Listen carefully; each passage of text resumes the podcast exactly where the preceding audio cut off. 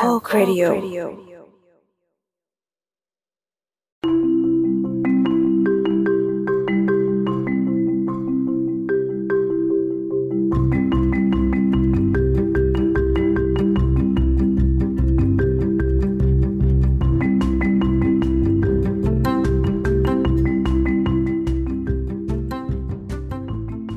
วัสดีค่ะ สวัสดีค่ะ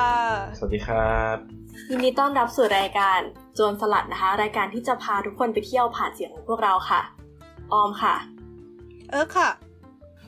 เขาครับสวัสดีครับ โอเค วันนี้ก็มาเจอกันสามคน วันนี้กัปตันของเราเป็นใครกันคะ เป็นเอิร์กเอง อีกแล้ว อีกแล้ว อีกแล้วหรือเปล่าวะเย่ช่วงนี้ช่วงนี้มีแต่ของเอิร์กเหรอโจรสลัด ใช่ไหมมีอะมีจริงๆของว่าพี่โฟกขั้นอยู่ นับนับทั้งหมดมันก็น่าจะเอิร์กเยอะสุดปะดูเอิร์กบ่อยโคตร คือเอิร์กเป็นคนเที่ยวบ่อย ซึ่งแบบปีที่แล้วเอิร์กจำได้ว่าเอิร์กไปเที่ยวทุกเดือนมีมีแบบบางเดือนก็เดือนละสองที่อะไรอย่างเงี้ย แต่ปีนี้ก็นะคะคนเป็นคนรวยนี่เองไม่ไม่ เป็นคนที่ไปเที่ยวแต่ก็คืองกก็เลยแบบเวลาไปเที่ยวก็จะแบบ เออก็บางทีก็งกแบบบางเรื่องที่รู้สึก เออบางทีก็ไม่ควรไปงกมันนะอย่างเช่นแบบการเดินทางอะไรเงี้ยแบบ บางทีก็ทนนั่งรถบัสไปได้แบบหกเจ็ดชั่วโมงอะไรทำนองนี้ แต่ก็นะคือมันถูกกว่าเยอะอะไรอย่างเงี้ยเข้าใจค่ะเออเข้าใจเข้าใจ แล้วก็แบบเหมือนสมมติถ้าไปคนเดียวอะเออที่นอนอะไรเงี้ย เราจะหาให้มันถูกสุดแบบเป็นโฮสเทลเป็นอะไรก็ได้ไปเลยอะไรอย่างงี้อ่าฮะ เออแต่ถ้าเกิดไปกับคนอื่นก็คือ ก็ก็เหมือนก็คุยกันก่อนนะนะว่าแบบเออรับได้ขนาดไหนอะไรเงี้ยก็คือถ้าถึงเวลาต้องจ่ายเราก็โอเค เราก็จ่ายไปโรงแรมก็ได้อะไรเงี้ยแต่ถ้าไปคนเดียวก็จะแบบเขียมอะไรวะเอิร์กโฮเทลใช่ใช่โฮไม่เทได้ลเขียนไม่หนังสือพิมพ์โอ้โหมาหลังกระดาษใช่ไหมอันนั้นก็หนักไป อันนั้นก็เกินไปนิดนึงไอ้เหี้ยถ้าโดนปรับขึ้นมาคือไม่เขียมนะพี่ ถ้าโดนปรับขึ้นมาก็คือ อะมันมันผิดด้วยเหรอ เข้าใจว่าผิดในระดับหนึ่งหรือเปล่าวะไม่รู้เหมือนกันเหรอ เออแต่ช่างมันเถอะเออเออเอาเป็นว่ามันไม่ใช่ชอยที่จะทำเนาะเออมันไม่ใช่ที่ควรทำแต่แรกละเอออ่าโอเค ทีนี้วันนี้นะคะ เออก็เออจริง ๆก็คือแบบปีเนี้ยปี 2020 ทุกคนก็น่าจะรู้เนอะว่ามีโควิด ซึ่งทำให้ความเออแพลนเที่ยวเออพังหมดเลย คือ เออมีแผนเที่ยวคือแบบเอาจริงเปิดปีมา เออก็คือแผนเที่ยวแน่นเอียดไปถึงเดือนห้าแบบเหมือนแผนไว้หมดแล้วอะเออแบบเฮ้ยเดือนนี้จะไปนี่เดือนนี้ไปนี่เดือนนี้ไปนู่นนี่นี่อะไรอย่างเงี้ยแล้วทุกอย่างก็พังหมดเพราะโควิดเออก็คือแบบนั่งดีครับดีครับนั่งเฉาอยู่บ้านอะคือแบบรู้สึกตอนนี้รู้สึกลงแดงมากที่ไม่ได้ไปเที่ยว แต่ เออด้วยความที่เอิร์กแบบ เออลงแดงมากจริงๆ ตอนประมาณเดือนหก เดือนหกก็ว่าเดี๋ยวนะดูวันที่ใหม่แบบนึงคือนี่แบบไปมาสักพักแล้วถึงกลับมาเล่า เอาจริงตอนเพิ่งไปใหม่ๆนี่แอบไม่กล้าเล่าเพราะว่ารู้สึกเหมือนจะโดน social sanction เออเดือนหก social sanction เดือนแปลว่าอะไรนะคะ แปลว่าอะไรนะ การลงโทษทางสังคมปะใช่อ่าปะฮะอ๋อเพราะว่าเออแบบมันเป็นโควิดโดนอโดนย่างเงี้ยเหรอใช่ใช่เอาจริงอะเอาเอาจริงคือออกตัวไว้ก่อนเลยว่าตอนที่เราไปอะ เราไปช่วงที่มันค่อนข้างซาแล้วหมายถึงแบบ ตัวเลขไม่ peak อะไรอย่างเงี้ยซาออกจากภาวะฉุกเฉินแล้วด้วย มีทรายอีกโลกกันเหรอเชี่ยไอ้เชี่ยครับโอเค ต่อต่อต่อต่อก็ก็น้องออมยังอุตส่าห์หัวเราะให้อะนะ เออ คือผมครับคือเอิร์กตอนเอิร์กไปอะ ก็คือมันออกญี่ปุ่นออกจากภาวะฉุกเฉินแล้ว แล้วก็เหมือนตัวเลขก็ลดแล้วลดลงไปเยอะแล้วอะไรอย่างเงี้ยก็คือเป็นช่วงที่จบจบพิจบเวฟแรก แล้วก็ก่อนเวฟสองพอดีเวฟสองคือตอนเนี้ย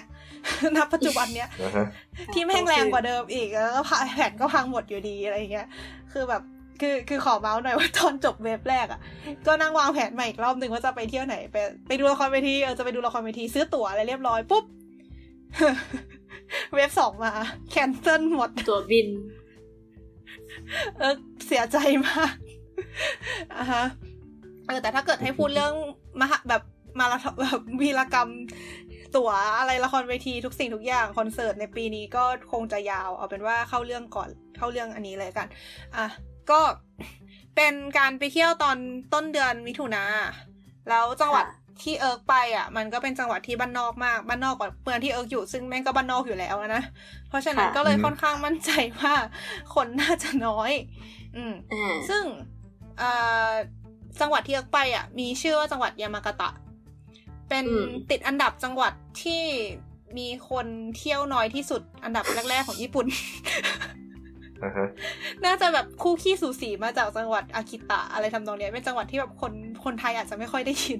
ไม่ค่อยเคยได้ยินชื่อ เคยได้ยินว่าคนที่ครองอันดับหนึ่งคืออิบารากิหรือเปล่า ไม่ใช่อากิตะอ๋อเอาเหรอจำไม่ได้ละ เออแต่เอาแต่มันก็จะเป็นอะไรทำนองนั้น โอเคอากิตานี่เป็นพันหมาปะวะใช่ใช่ใช่ใช่มันจะมีหมาอากิตะหน้ากลมหนังสือท่องเที่ยวก็คือจะมีรูปหมากิตะ ก็เลยจำได้เออรู้สึกว่ากิตะมันน่าไปซึ่งไม่เกี่ยวๆไม่อ๋อเกี่ยวเออแล้วคือ เอาจริง ๆ คืออากิตะมันมัน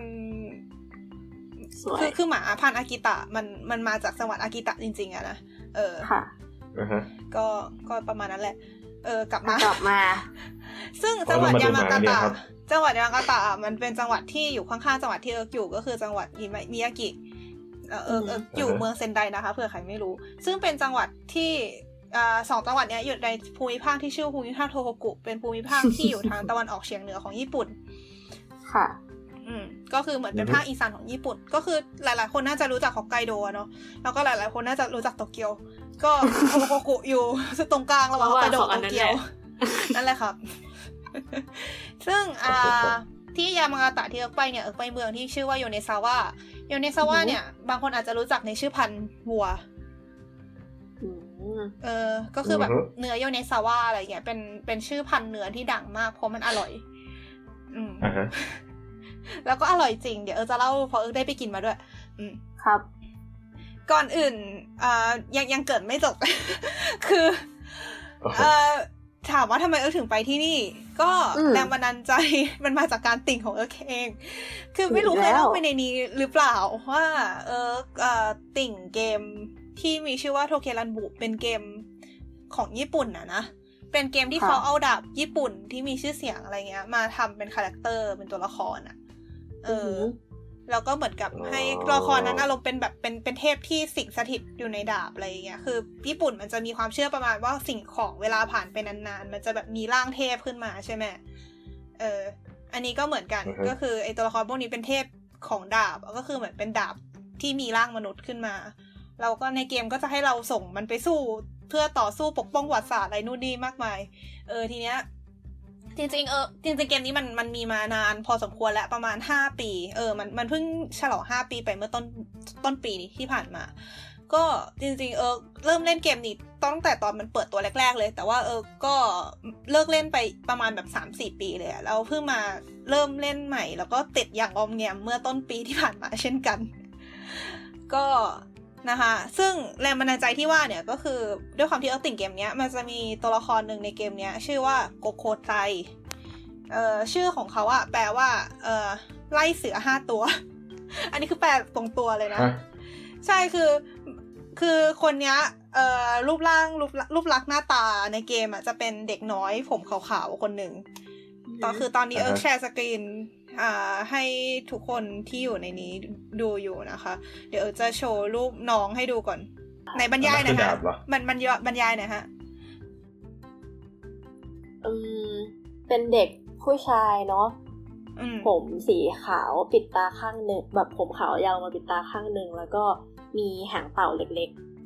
อ่าๆแล้วก็ใส่หมวกชุดคล้ายๆแบบเครื่องแบบทหารเรือเอออิชแล้วก็กางเกงเออขาเออสั้นมากอิช ถุงเท้ายาว สั้นมาก ใช่สั้นมาก เออ แล้วก็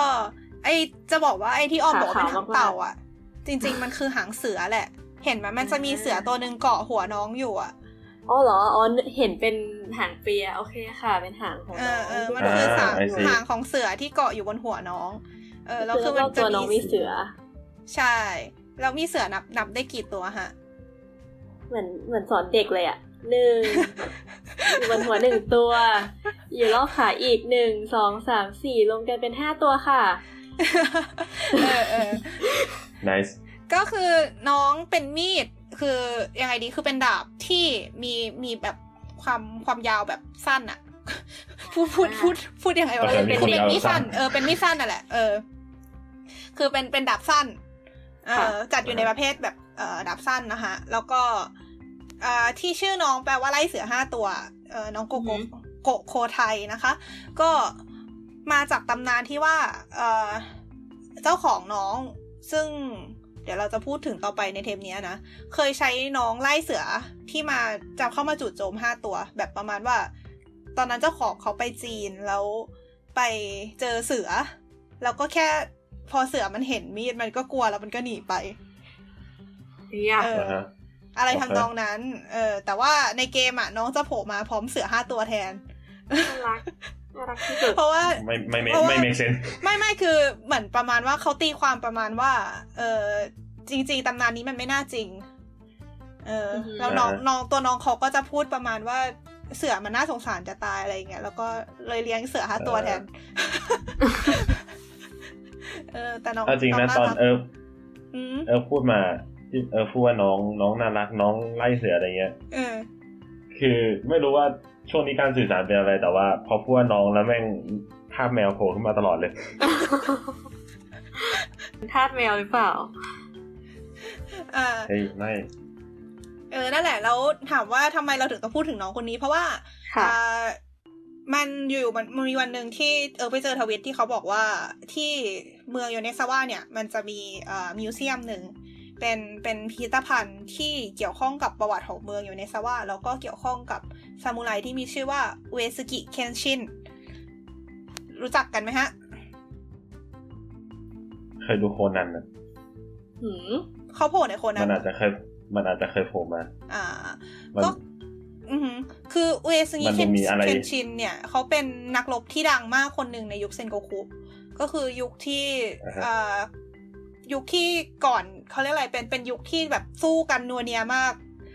เอ่อจนจนถึงตอนท้ายๆของยุคอะ่ะมันจะเป็นช่วงที่ญี่ปุ่นรวมประเทศได้ เป็นเป็นหนึ่งเดียวอะไรเงี้ยอืมอือฮึซึ่งอ่าด้วยความที่โกโกไทยก็ซึ่งซึ่งคนเนี้ยเอเวซีเคนชินเนี่ยคือเจ้าของน้องคนที่ว่าที่บอกว่าเคยไปใช้น้องที่มีเรื่องเล่าว่าใช้น้องไล่เสือห้าตัว เออ แล้วทีเนี้ย เออ เขาด้วยความที่เออเอยคือจริงๆเนี่ยที่โอเนซาวาเขามีมิวเซียมของคนนี้อยู่แล้ว แต่ว่าช่วงที่ผ่านมาช่วงที่เอิร์กไปพอดีเนี่ย มันจะเป็นช่วงที่เขามีนิทรรศการพิเศษ ก็คือประมาณปลายเดือนห้าถึงประมาณกลางกลางๆเดือนหกเออเขาก็อ่าเหมือนมันก็มีทวิตเตอร์ของพิพิธภัณฑ์อะเขาทวีตว่าช่วงนิทรรศการพิเศษเนี่ยซึ่งเป็นนิทรรศการของอุยซึงิเคนชินอะเขาจะเอาน้องโกโกไทยมาแสดง เออโอ้ ก็คือเป็นเป็นมีดนะไม่ได้เป็นคนนะอืมคือเป็นตัวมีดนะเออเออไปก็ดูเลยตัวแบบจริงเฮ้ยสักครั้งในชีวิต ก็ เออใช่ใช่แล้วคือปกติดาบญี่ปุ่นอะ มันจะไม่ได้จัดแสดงตลอดเวลาอยู่แล้วอะเหมือนกับค่ะมันมันจะต้องมีช่วงที่เขาเอาไปเก็บรักษาอะไรเงี้ยเขาก็จะแบบมีช่วงมาจัดแสดง บางเล่มก็คือจะเอามาแสดงแบบเป็นประจำช่วงนี้ทุกปีอะไรทำนองนี้หรือบางเล่มก็อาจจะแบบเหมือนนานๆทีจะมาทีอะไรเงี้ย ทีนี้อือฮึเออก็เลยเออมันก็ใกล้ๆนะยูเนสว่าไม่ไกลมากก็เราก็เลยรู้สึกว่า เราด้วยความที่ตอนนั้นคือไม่ได้เที่ยวมาแบบประมาณสองสามเดือนแล้ว รู้สึกลงแดงเป็นอันมาก แล้วก็ของมันต้องช่วงไปนั้นโควิด มันก็ซาแล้วด้วยก็เลย โอเค ไปละกัน เดี๋ยวขออ่าฮะแทรกนิดนึงค่ะอะฮะคุณเวซึงิเคนชินกับคุณเคนชินที่เป็นที่ถูกออกมาเขียนการ์ตูนอ่านี่เป็นคนละนัเคนกดาบชินใช่ไหมกันปะคะคนละคนละคนละคนละคนละคนคนละอยู่อ่าคนละยุคอืมโอเค รู้สึกแต่ว่าแบบชื่อเดียวกัน ได้ยินชื่อแล้วหน้าคนไม่นั้ได้นจะใช่ลอซายมูไรมาพาเนจรนะคะ เออจะนึกถึงแบบเออเออหัวสีส้มๆ ดาบยาวๆ เอ้ยมันไม่ใช่เอนี่หอว่าเออเออคนละคนคนละคน โอเค คาลิฟาอ่าฮะขอบคุณค่ะ เออ ก็คือนั่นแหละ มันก็เลยเป็นสาเหตุทำให้เอิร์กไป ทีนี้อยากอยากเล่าถึงประวัติคุณเอซึงิเคนชินสักหน่อยก่อนค่ะก็คืออ่าฮะจริงๆแล้วเขาเป็นคนที่อ่าปกครองแถบที่เรียกว่าโจเอตสึโจเอตสึเนี่ยมันจะอยู่ประมาณจังหวัดนิงาตะซึ่งซึ่งก็เป็นจังหวัดที่ไม่ค่อยดังในหมู่คนไทยเหมือนกันอยู่ดีไอซากิคือมันมันคือมีจังหวัดอะไรที่ดังในหมู่คนไทยด้วยเหรอ โตเกียวไงฮอกไกโด โอซาก้าโอเคคืออย่างนี้ถ้าโตเกียวกับโอซาก้านี่เป็นจังหวัดเหรอ เป็น โอเค โอเค คือโอเคโอเคคือเมื่อกี้เราบอกว่าเอ่อเซนไดยามากาตะอยู่ข้างๆกันใช่ปะ นิกาตะมันจะอยู่ข้างๆยามากาตะอีกทีหนึ่งอะนะเออแล้วทีเนี้ยเหมือนเออเวคุณเวซึงิเชนชินอะเขาจะแบบเหมือนเป็นใหญ่เป็นเจ้าเมืองในแถบๆนั้น แล้วอ่าเป็นคือเออคงจะไม่เล่าประวัติยุคเซนโกคุเพราะว่ามันยาวมากมากมาก เออแล้วเออก็เอาจริงเออก็ไม่คล่องขนาดนั้นแบบถ้าเออใครเออเล่าแบบปากเปล่าแบบที่ไม่เปิดข้อมูลเพิ่มเออก็คือเล่าไม่ได้เหมือนกันแต่เอาเป็นว่าอย่างที่บอกยุคนั้นอะ มันจะมีการต่อสู้กันเพื่อย่างชินดินแดนมากมายไก่กอง มันคือยุคที่เราคิดว่าหลายคนน่าจะเคยได้ยินชื่อโอดาโนบุนังอะแล้วก็อืมอ่าโทโมโทมิฮิเดโยชิ แล้วก็อ่าอะไรนะโตตุกาวะโตตุกาวะเอียสึ เอออ่าฮะที่เขาว่าสามคนนี้คือแบบเป็นนักกีฬาบที่แบบไม่ใช่นักดาบดิเป็นแบบเขาเรียกว่าอะไรซามูไรที่เป็นเขาเรียกว่าอะไรเป็นเป็นใหญ่ในโลกล่า แบบเป็นเป็นคนรวมแผ่นดินอีชใช่ใช่คือเหเป็มือนนอะไรแบบของว่าว่าเอาอีจชริงๆอะขโทษค่ะนี่ภาษาโกกนี่นะคือคือสามคนเนี้ยไม่ได้ไม่ได้ไม่ได้ร่วมมือกันอะไรทำนองนั้นนะอือฮึคือเหมือนโอดาโนบุนางะเนี่ยมาก่อน แล้วก็แบบเหมือนอืมเป็นคนที่เก่งมาก จนกระทั่งโดนรอบฆ่าไปอ่าฮะ เออซึ่งไอเหตุการณ์โดนรอบฆ่าเนี่ยอ่าก็คือเป็นเหตุการณ์ที่ดังมาก แบบเหมือนอ่าฮะอ่าเป็นเป็นเหตุการณ์ที่แบบโดนพูดถึงในหนังในสื่ออะไรต่างๆเยอะแยะ ทีนี้หลังจากหลังจากอ่าฮะยุคโอดาโนบุนางะก็คนที่มารับช่วงต่อ ไม่เชิงรับช่วงต่อคือคนที่เป็นใหญ่แทนนะ คนที่แบบอือฮึได้ได้ได้ power มาครองอะก็คือโทโยโทมิฮิเดโยชิซึ่งคนเนี้ยเป็นคนที่รวมแผ่นดินได้สำเร็จรวมแบบญี่ปุ่น อารมณ์อารมณ์แบบทำให้หลาย ๆ หลายโอ้ๆ เมืองหลาย ๆ เจ้าเมืองต้องมาแบบคล้ายๆสิโรราบอะไรอย่างเงี้ยเออเออค่ะตรงประวัติศาสตร์นี้ถ้าเกิดว่าเออเผลอพูดผิดอะไรตรงไหนไปค่ะมามาแก้กันได้นะคะอ่าซึ่งอ่าหลังจากโทโทโยโทมิฮิเดโยชิเนี่ย ก็จะเป็นโตโตกาวะเอียสึแล้วอืมรัฐบาลโตตุกาวะเนี่ย ซึ่งไม่ใช่จักรพรรดิด้วยนะ คืออ่าเป็นเป็นเหมือนเป็นโชกุนอะก็คือออฮึจะมีอำนาจต่อมาเรื่อย ๆ ประมาณ 400 ปี ซึ่งไอ้400 ปีที่ว่าเนี่ย คือยุคสมัยที่เรียกว่ายุคเอโดะ อ่าอือฮึอืม ซึ่งอ่ารัฐบาลโตตุกาวะเนี่ย ตอนช่วงยุคเอโดะอะก็คือจะเป็นใหญ่ใหญ่กว่าจักรพรรดิคือจักรพรรดิเหมือน คือยังมีจักรพรรดิอยู่นะแต่เหมือนกับโดยอำนาจแล้วอะทางโชกุนใหญ่กว่าอ่าอะไรเงี้ยแล้วคือหลังยุคเอโดะมันถึงมีการปฏิวัติเพื่อคืนอำนาจให้จักรพรรดิอีกทีอะไรทำนองนั้น ก็คือทำให้ระบบค่ะโชกุนล่มสลาย แต่ว่าเราจะไม่พูดถึงอันนั้น ก็คืออ่าเออไอช่วงที่สามคนนี้มันมีอ่ามีการตบตีแย่งชิงอะไรต่าง ๆ เนี่ย คือมันไม่ได้มีแค่สามคนที่มีบทบาทในช่วงนั้นคือมันมีซามูไรมีเจ้าเมืองอีกหลาย หลายอันมากเอ้ยหลายอันหลายคนมาก ๆ ถ้าเกิดใครจำได้ตอนที่เออเคยเล่าเรื่องเที่ยวเซนไดใช่ไหมมันจะมีอีกคนหนึ่งจะมีที่ชื่อว่าดาเตะมันซามูเนะเออท่านไนกี้ใช่ท่านไนกี้เออ คืออะไรวะหมวกทรงไนกี้เออเขาไม่หมวกที่มีสัญลักษณ์ไนกี้อยู่บนหัว วัดไม่คือจริงๆมันคือสัญลักษณ์จันเซียว คือจริงๆมันคือหมวกดาร์ธเวเดอร์โอเคเอ้ยแต่แต่อันนี้เป็น fact นะดาร์ธเวเดอร์ได้บรรดาลเขาเรียกอะไรนะไอทรงหมวกดาร์ธเวเดอร์ได้แรงบันดาลใจมาจากหมวกของท่านดาเตะจริงเป็นแบบหมวกซามูไรคลุมๆแล้วก็มีจันเจียวอยู่บนอ่าเออว่ะมันก็เหมือนเนาะๆใช่ใช่ก็คือเขาได้แรงบันดาลใจมาจากโอเคดาเตะมาซามูเนะเออซึ่งดาเตะมาซามูเนะก็เป็นซามูไรคนที่อยู่แถวแถวๆยุคเซนกูคุอะก็คือเอ่อ เกิดช่วงแถวๆนั้นเหมือนกัน แต่ว่าแบบอาจจะมาหลังๆหน่อยอะไรทำนองนี้ เออ ถ้าดึงเข้ามา pop culture เซนโกกุคือ ใช่ยุคของคิเมสึโนะยายบะปะ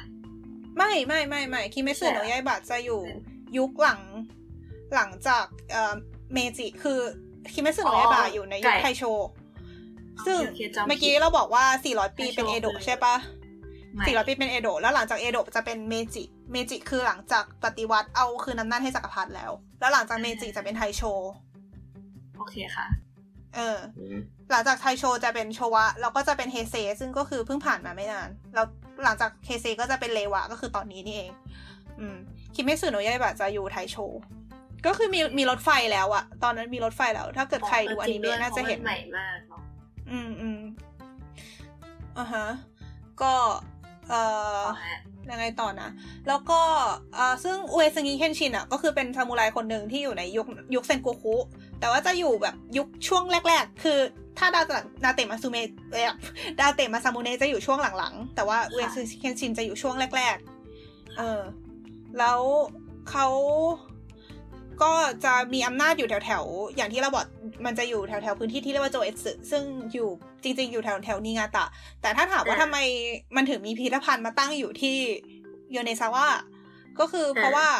มันมีสายตระกูลหนึ่งของเอเซงิเคนชินอะเขามาเหมือนเขาเรียกมาปกครองแถวๆโยเนซาวะด้วยเขาก็เลยเหมือนกับเออมีมีความเกี่ยวข้องอะไรกันทำนองนี้ อืมโอเค รู้สึกว่าเกิดนานมาก เขามา มา มาเริ่มทริปกันเลยดีกว่านะคะ ก็เย่เออเอิร์กไปมาเที่ยวไปมาคือเป็นวันธรรมดา เพราะว่าเอิร์กอยากหนีคน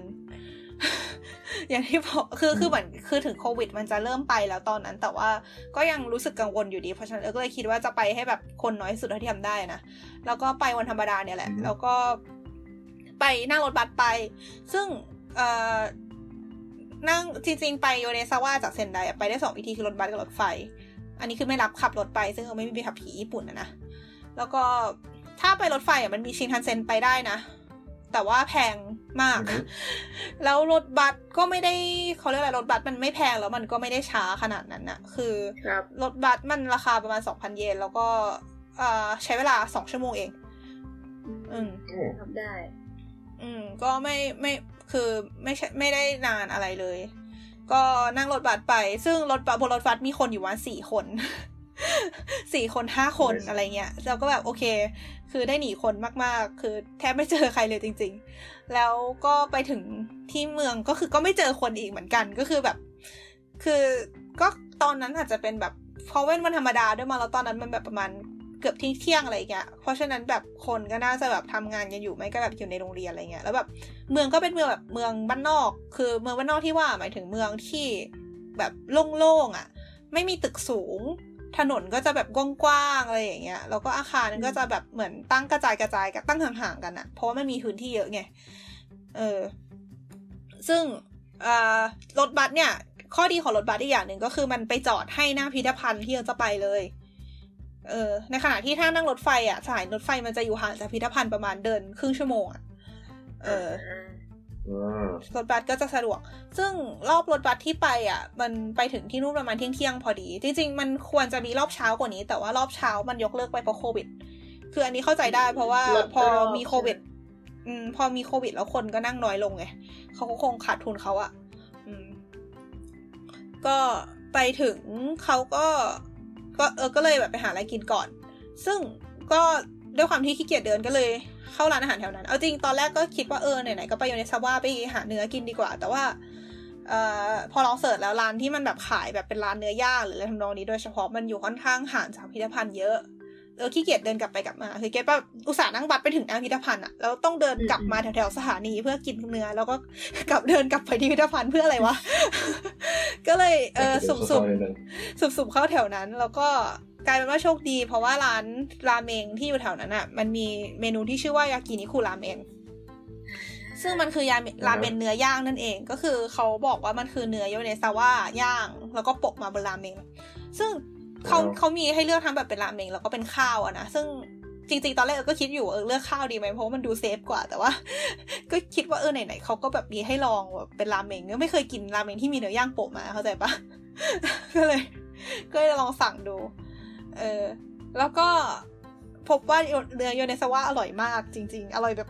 อร่อยแบบเทพมากคือแต่ออกปากแสงออกปากคือแบบกัดเข้าไปก็คือแบบ เหมือนละลายในปากมาก ๆ อะ คืออามันดี แต่ก็คือราคาก็คือโหดมากราคาหนึ่งพันแปดร้อยเยนนะคะตีเป็นเงินไทยประมาณหกร้อยบาทสำหรับราเมงหนึ่งชามแพงแบบแพงมากเออซึ่งอ่าถ้าเกิดใครจะไปนะคะ แนะนำว่าสั่งเป็นข้าวเถอะเพราะว่าเพราะว่าคือความอร่อยมันอยู่ที่เนื้อเว้ยมันไม่ได้อยู่ที่ราเมงแล้วเข้าถูกกว่านี้อะคะ ข้าวไม่ได้ถูกกว่านี้ แต่เรารู้สึกว่าข้าวมันน่าจะเข้ากับเนื้อมากกว่าอ่าเออโอเคได้อืมคือราเมงมันคือราเมงธรรมดาแล้วเราน้ำซุปค่ะก็คือเป็นน้ำซุปโชยุธรรมดาไม่ได้มีอะไรขนาดนั้น กินไม่หมดด้วยเพราะว่าแบบเส้นเยอะจัด เออ แต่เนื้อเทพคือคือก็ไม่ได้รู้สึกว่าเขาเรียกอะไรคือพันแปดร้อยเยนก็รู้สึกว่าคุ้มพอเนื้อเนี่ยแหละแล้วคือเขาก็ให้เนื้อมาเยอะอ่าใช้ได้อะ เออ โอเค เราต้องนั่นแหละเปลี่ยนรูปแล้วแหละเราหิว โอเค ทีนี้พอเอ่อ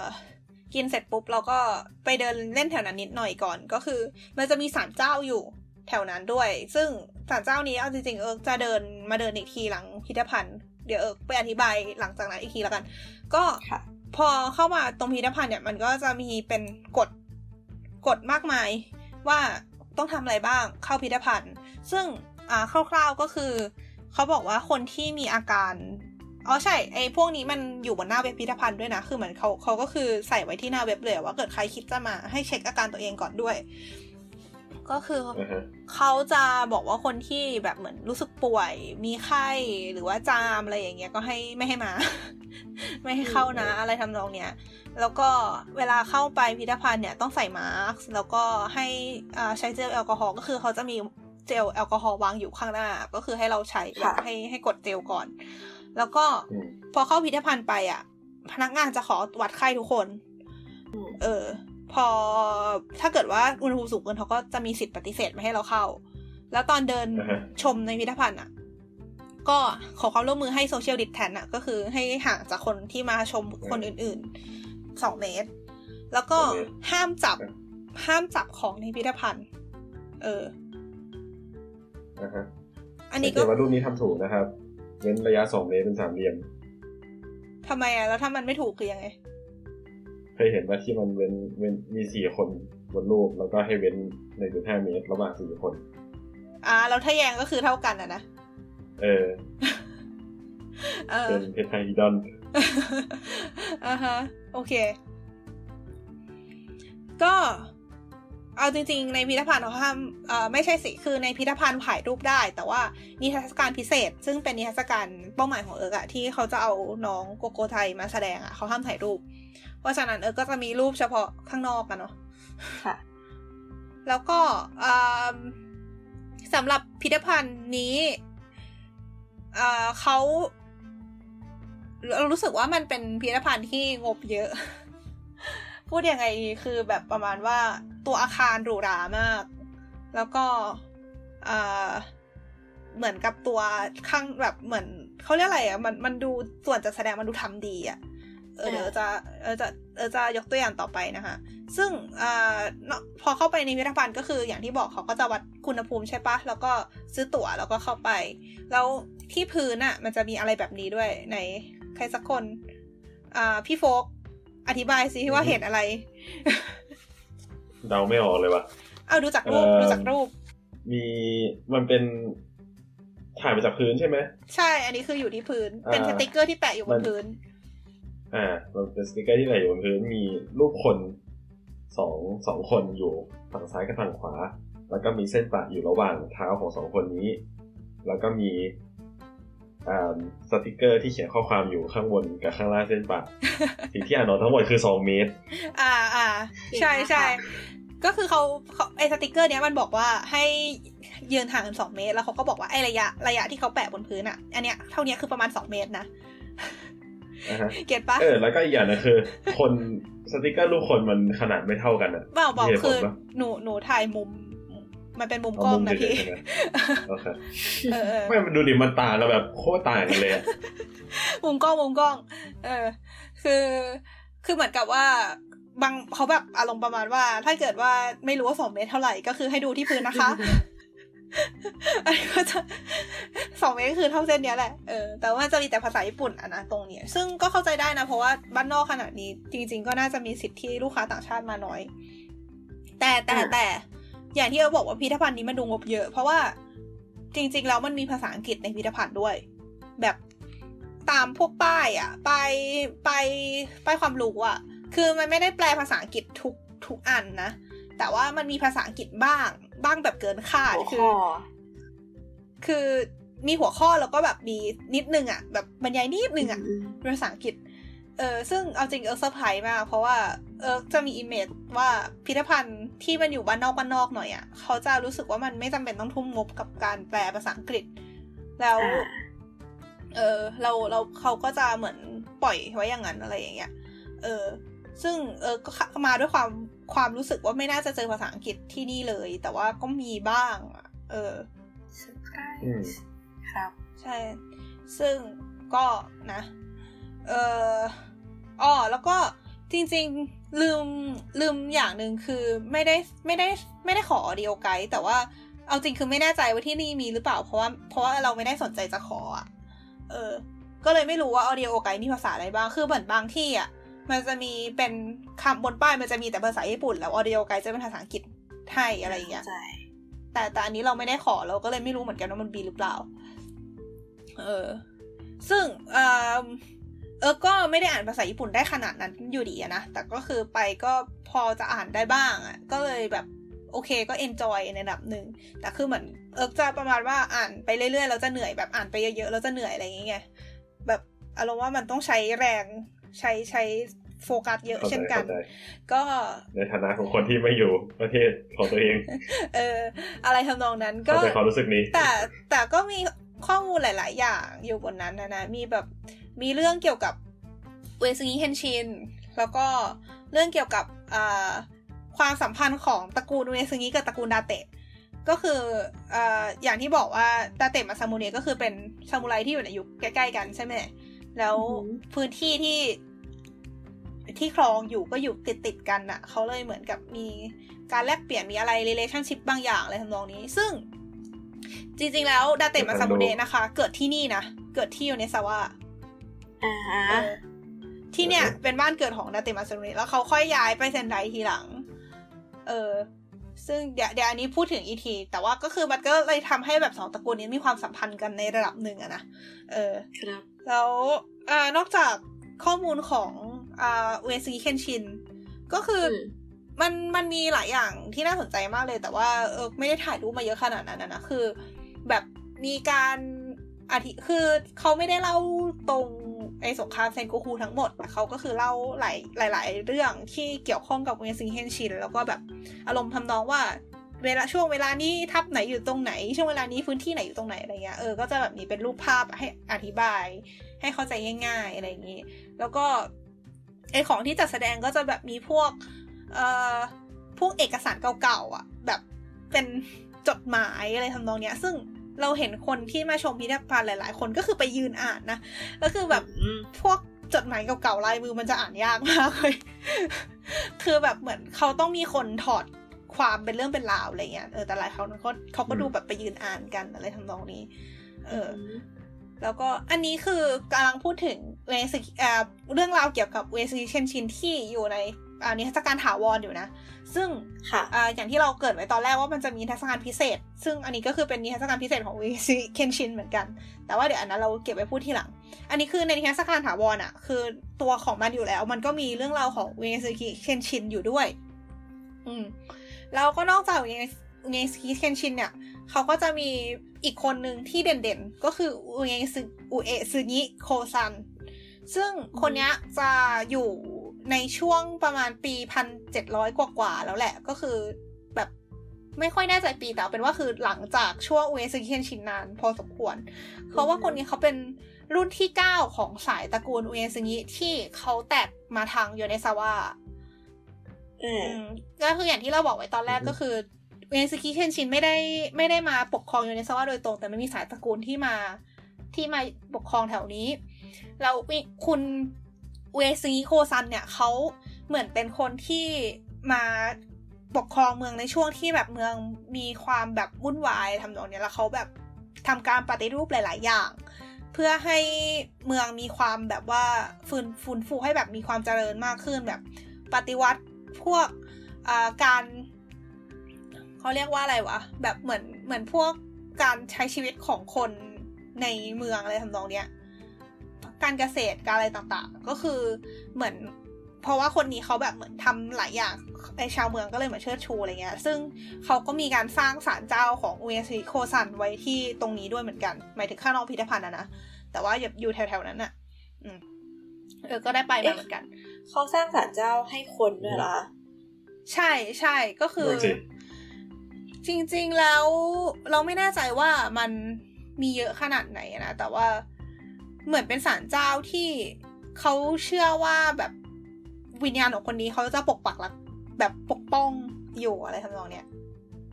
เออ คือเวลาแล้วเคารพอะอืมเคารพแบบเทพเจ้าเหมือนเดิมปะแต่ว่าอันนี้คือเหมือนแบบอุทิศแด่อะไรอย่างงี้ปะคะหรือว่าเคารพอารมณ์ทำนองนั้คนนนะที่คิเป็ดนว่าคนนั่นแหละคิดว่าโอเคค่ะคิดว่าคิดว่าเคารพเทพเจ้าแหละแหละ แต่ว่าเหมือนกับอ่าเหมือนกับเชื่อว่าแบบวิญญาณเขาสถิตอยู่ด้วยอะไรอย่างเงี้ยตรงนี้นะคะเอ่อ ขออแก้นิดนึงก็คือศาลเจ้าเวซึงิเนี่ยเหมือนกับว่าเป็นศาลเจ้าที่เคารพเวลาเราเข้าไปไหว้คือไปไหว้เทพเจ้าเหมือนอยู่ดี แต่ว่าเป็นศาลที่อุทิศแบบสร้างขึ้นเพื่ออุทิศให้กับอุเอสึกิเคนชินที่เป็นนักรบนะคะ ตรงนี้จริงๆแล้วก็แอบไม่ค่อยแน่ใจเหมือนกัน ถ้าเกิดว่าใครมีความรู้ก็สามารถช่วยมาเพิ่มเติมกันได้นะคะ ขอบคุณมากค่ะ โอเคค่ะอือฮึอืม แล้วก็เอ่อจริง ๆ แล้ว ในพิพิธภัณฑ์มันควรจะมี interactive ให้เล่นเยอะมาก แบบเก็ตมามันจะแบบมีปุ่มกดมีอะไรทำนองนั้น แต่ทุกอันโดน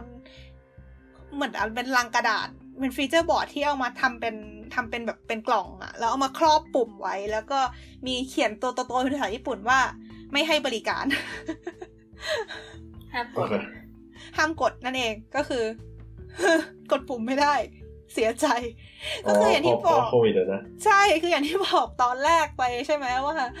เขาบอกว่าห้ามจับก็คือห้ามห้ามจับทุกสิ่งอย่างห้ามกดปุ่มห้ามอะไรอย่างนี้อ่าฮะเพราะฉะนั้นคือพวก interactive ต่างๆ ที่เราจะต้องไปจิ้มจอหรือเราจะต้องไปกดปุ่มอะไรเงี้ย เราเลยเล่นไม่ได้เลยแบบคือเซ็งมากตรงนี้ คือมันเป็นความสนุกอย่างหนึ่งของพิพิธภัณฑ์เลยนะอ่าฮะเออเออแต่มันก็มันก็มีทางเลือกเปล่าวะแบบ ใช้วิธีที่ไม่ต้องจับอะหรือแบบก็ให้มีพนักงานเออมากดให้อะไรเงี้ยไม่น่าได้ว่ะคือพนักงานเองเขาก็เหมือนเขาก็ต้อง social distance กับอะไรอย่างงี้ไงคือคือนอกจากไอ้พวกที่มีปุ่มกดอะมันจะมีพวกอ่าเป็นเป็นพวกเขาเรียกอะไรแบบวิดีโอปะเป็นเป็นภาพวิดีโออะที่อ่าฮะอันอันที่เอิร์กไปเจออะคืออารมณ์แบบเราไปยืนตรงจุดที่เขากำหนดแล้ววิดีโอมันจะเริ่มฉายอะเอออันเนี้ยอ่าฮะยังมีอยู่ เอออันนี้คือไม่ต้องอืมไม่ต้องสัมผัสไงเออซึ่งตัววิดีโอทำดีมากคือแบบเป็นอนิเป็นแอนิเมชันที่ใช้ลายเส้นแบบลายเส้นญี่ปุ่นเก่าๆอะแบบใครไม่รู้นึกออกกันไหมอะเป็นยิบลายเส้นญี่ปุ่นที่อยู่ในภาพวาดเก่าๆอะอืมอืมนึกออกค่ะ เราเขาทำเหมือนกับเป็นวิดีโอเพื่อเอ่อบรรยายชีวิตความเป็นอยู่ของคนโยเนซาวะในในยุคแบบยุคก่อนๆเลยทำนองเนี้ย แบบพวกมีเทศกาลสำคัญอะไรบ้าง แล้วก็แบบชีวิตความเป็นอยู่เป็นยังไงอะไรทำนองนั้น อืม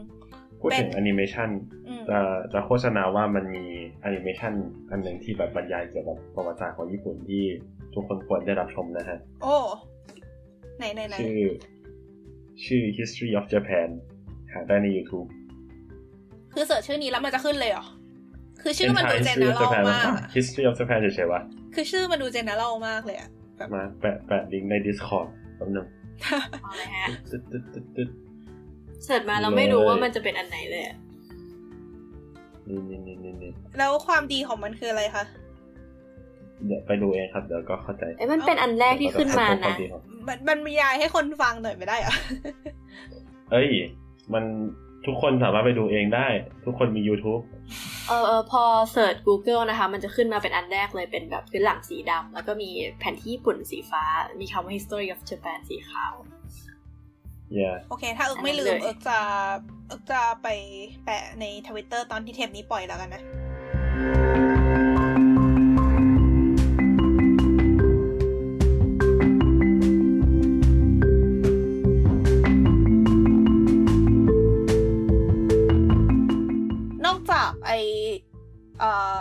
เมื่อกี้เราบอกว่ามันมีอ่าพวกประวัติศาสตร์ยุคเซนโกคุใช่ปะแล้วก็มีเป็นไอพวกชีวิตความเป็นอยู่ของคนโยเนซาวะแล้วก็มีเรื่องของอุเอสึกิโยซันที่เขาเข้ามาปฏิรูปเมืองอะไรทำนองนี้ใช่ปะที่เซอร์ไพรส์กว่านั้นก็คือที่นี่มีอ่าประวัติศาสตร์ตั้งแต่ยุคแบบก่อนคริสตศักราชอะแบบหินเก่า ไม่รู้อะคืออืมเหมือนอารมณ์แบบเป็นเป็นเป็นไทม์ไลน์ประมาณว่า เมืองโยเนซาวะสมัยหินเก่ามันภูมิมีประเทศเป็นยังไงทำนองเนี้ยก็แบบไล่มาเรื่อยๆ จนถึงสมัยปัจจุบัน ก็คือถึงสมัยปัจจุบันที่ว่าก็คือแบบมันก็จะมีพวกคนที่มีชื่อเสียงอะไรเงี้ยที่เป็นคนโยเนซาวะอะไรเงี้ย แล้วก็มีแบบประมาณว่าธุรกิจอ่าอุตสาหกรรมที่โดดเด่นอืมของเมือง ซึ่งมันจะเป็นการผลิตผ้าผ้าไนลอน เอ๊ะใช่ไนลอนบอกอ่าฮะเลเลยอนเลยอนนี่คือผ้าอะไรวะ เสิร์ชแบบเลยอนนี่มาจากภาคตะวันออกหรือเปล่าทำไมอะไหมสังเคราะห์นั่นนั่นมันระยองตึงตึงโป๊ะเออน้องออมช่วยน้องออมคือสปอยที่โฟงมากอะเออจริง เพราะว่าเรายืนอยู่จุดนั้นมาก่อนไงพี่ จุดที่ไม่มีใครขำให้เราตายเฮ้ยแล้วทำไมอย่างนี้ขำอะตายแล้วโอ้ก็นะคือขำดังกว่าทุกคนเล่นมุกนะฮะ โอเคโอเคเลยอนคือหมายสังเคราะห์เออคือเหมือนกับยูนิสว่าเคยเคยแบบไม่ไม่รู้ว่าตอนนี้ยังเป็นอยู่ไหมแต่ว่าอ่ามันจะมีช่วงประมาณศตวรรษที่ที่เท่าไหร่วะเออลืมแล้วช่างเถอะประมาณช่วงแบบช่วงใหม่ๆหน่อยอะ่ะเขาจะมีอุตสาหกรรมผลิตไอเนี้ยที่ค่อนข้างดังอะไรทำนองนี้แล้วนอกจากนั้นก็มีอ่าเดี๋ยวนะอ่านสคริปต์แป๊บ ก็คือก็คือสกิปก็คือทวิตเตอร์ก็คือทวีตของเอิร์กเองที่เอิร์กเคยทวีตไว้ตอนไปใหม่ ๆ อะคืออีกอย่างหนึ่งที่เอิร์กอยากเล่นมากแล้วเอิร์กเจ็บใจก็คือ มันจะมีเรื่องราวเกี่ยวกับการผลิตแบบการผลิตปืนคาบชุด อืมการผเป็ลิตนข้าวชุด ปืนคาบชุดคือปืน match match อะไรวะ matchlock matchlock เออ matchlock เป็นปืนที่เป็นปืนที่แบบต้องเอ่อ ต้องใส่กระสุนแบบ manual แบบใส่ทีละอัน แล้วก็อัดอ๋ออัอัดดินประสิวโอเคแล้วก็ใช้เชือกดึงอะนึกออกปะอ่าฮะก็จะยิงช้าๆป่ะแบบปึ่งแล้วก็ ใช่ใช่เพราะว่ามันใส่กระสุนได้ทีละนัดไง แล้วเอ่อโยเนซาวะเคยมีการผลิตปืนคาบชุดช่วงปีพันเจ็ดร้อยเออซึ่งเหมือนกับมันตอนนั้นน่ะเอ่อ ที่อื่นเขายังไม่ค่อยใช้ปืนกัน แต่ว่าโยเนซาวะเห็นว่าแบบไอ้ปืนเนี่ยมันน่าจะแบบมีประโยชน์ในการต่อสู้เขาก็เลยเหมือนสั่งให้มีการผลิตเยอะแยะมากมาย แล้วก็ให้แบบทหารฝึกใช้อะไรอย่างเงี้ยว้าวจนมีมันเลยแบบเหมือนมีความโดดเด่น แล้วเขาก็แบบส่งออกไปที่เมืองอื่น ๆอะไรอย่างนี้ซึ่งเขาก็แบบมีพวกนิทรรศการบอกว่าเออการผลิตปืนคาบชุดเนี่ยมัน เออมันเกิดขึ้นได้ยังไงใครเป็นคนสั่งให้เริ่มทำทหทหารฝึกยังไงอะไรทำนองเนี้ยแล้วมีการให้จริง ๆ มันควรจะแบบมีเป็นสเตชันให้ได้ลองให้ลองเล่นอะลองเล่นยิงปืนอะว้าว แต่ว่าแน่นอนว่าแล้วแต่ว่ามันก็มีผ้ามาคุมไว้ แล้วก็มีป้ายแปะว่าหยุดให้บริการ เอิกเสียใจ เอิกอยากลองเล่นมากเอิกเสียใจอะ มันจะเป็นเกมเหมือนแบบซุ้มยิงปืน อะไรอย่างงานวัเงี้ดยตุ้มมันฟิมดูอลังการกว่าป่ะแบบ มันดูเป็นจอแบบเออเออเออคือมันมันคือซุ้มยิงปืนงานวัดที่เปลี่ยนไอตัวชั้นที่มีของวางเป็นหน้าจอปะแล้วอืมเออเป้าก็คือจะเป็นเราอยู่ในหน้าจอ เออแต่ไม่อะไรได้ทำนองนะคะนี้จบ เออ แล้วก็ถ้าเกิดว่าเห็นในรูปที่อยู่ในทวิตเตอร์นะทางข้างหลังอะครับมันจะมีเป็นหินหินๆใช่ปะ อันนั้นคือเป็นคล้ายๆ station ให้ลองขุดฟอสซิลเว้ย ว้าว ไม่ใช่ฟอสซิลดิซึ่งเป็นซึ่งเขาเรียกว่าโบราณวัตถุโบโบราณวัตถุ เออ ซึ่งก็ใช้ไม่ได้เหมือนกันเพราะว่าเขาห้ามจับเออเสียใจจับอย่ามาทัชนะคะ เออ อะไรทำนองนี้ ก็อันนี้ก็คือในทัศนการถามว่าจริงๆมันมีเยอะมาก อ๋อใช่ มีอันหนึ่งที่น่าสนใจก็คือ เดินไปเรื่อยๆอะ มันจะมีทางให้ออกไปตรงระเบียง แล้วอืมพอ ระเบียงอะ มันจะมีกระจกกั้นเป็นกระจกใสๆใหญ่ๆเลยนะก็คือเรามองไปข้างนอกได้ แล้วข้างนอกได้เป็นสวน เอออเขาก็บอกว่าไอ้สวนเนี้ยเป็นจำลองสวนแบบอารมณ์สวนที่มีตามบ้านเรือนของคนในโยเนซาวะแล้วจุดข้อข้อพิเศษของมันก็คือ คือเหมือนแบบว่าสวนใครๆมันก็มีป้าบ้านไหนก็มีอะไรเงี้ยแต่ว่าค่ะความพิเศษของมันก็คือมันมีการปลูกสมเว้ยปลูกอะไรนะสมสมโสอะม ใช่ใช่อ๋อโสม ใช่โอเคก็คือเหมือนกับว่าโยเนซาวะมันมีการปลูกโสมกันเยอะ แล้วกลายเป็นผลิตภัณฑ์อย่างหนึ่ง ซึ่งจริง ๆ แถวนั้นอะแบบมันจะมีพวกร้านขายของฝากใช่ปะเขามีการขายไอติมค่ะโสมด้วยเวย ซึ่งตอนแรกกะว่าดูพิพิธภัณฑ์เสร็จแล้วจะออกมาลอง แต่พอออกมาปุ๊บร้านมันปิดไปแล้วเออก็เลยอดเสียใจโอเคอ่าฮะดูไปเที่ยวครั้งนี้นี่มีแต่ อะไรที่พลาดนะฮะ เออโควิดแม่งแม่แต่ว่าร้านมันปิดเร็วมากจริงคือ เราออกจากพิพิธภัณฑ์แค่ประมาณบ่ายสามอะเราร้านมันปิดไปแล้วอะอ่าฮะคือแบบแต่ว่าคืออะไรพี่วะอยู่นานมากเลยนะ ก็ไม่ได้นานขนาดนั้นนะ ก็ไปถึงประมาณเที่ยงเที่ยง หาเขากิน เออน่าจะอยู่ในพิพิธภัณฑ์ประมาณสองชั่วโมงอะเอออ่าสองสามชั่วโมงประมาณนี้อืมเออก็ อืม ทีนี้ อ่านิทรรศการถาวรก็เอาประมาณนี้แล้วกัน แล้วจริงๆ คือมันก็ใหญ่พอสมควรนะนะ แล้วก็มีป้ายให้อ่านเยอะมาก มี เอาจริงๆ คือเหมือนเรียกได้ว่ามันคือประวัติศาสตร์รวมของโยเนซาวะตั้งแต่อดีตถึงปัจจุบันเลยก็ว่าได้ เอออ่าแต่ก็นะ interactive แม่ง เล่นไม่ได้ ทีนี้เอาแน่เราดีกว่าไปไม่ได้ไปถึง เออ เรามาที่นิทรรศการพิเศษของที่นี่ดีกว่า ครับ เอ้ยเดี๋ยวนะ ขอขอพูดถึงนิทรรศการสามวันหนึ่งนิดนึง มีอันหนึงที่อดเล่นก็คือ มันจะมีแบบ มันจะมีโชว์วิธีการพับจดหมาย พับซองจดหมายแบบวีเคนชินเว้ยแล้วแบบอารมณ์ประมาณว่ามันจะจดหมายที่ส่งกันสมัยก่อนอะมันก็จะเขียนในกระดาษใช่ป่ะแล้วก็แบบเหมือนพับเป็นท่อนยาวๆอะแล้วก็ใส่ในซองจดหมาย ซึ่งซองจดหมายก็คือเป็นกระดาษอีกแผ่นที่เอามาพับทบไปทบมาให้มันแบบ ให้มันคงสภาพไว้ได้ทำนองนั้นอะเออ เขาก็จะแบบมีโชว์อินเ c อร์ทีฟประมาณว่ามันต้องทำยังไงอะไรเงี้ย เอออดเล่น คือมันพับไม่ใช่พับแบบ คนยุคนั้นแต่พับแบบเคนชินเลยอะค่ะ หรือว่าแค่เป็นเอาจริงกิมมิคตรงนี้เราก็พยายามพยายามหาอยู่ว่าทำไมมันถึงต่างมันมันต่างจากอันอื่นยังไงวะ แต่เข้าใจว่ามันคือพับแบบคนยุคนั้นนะเอาจริง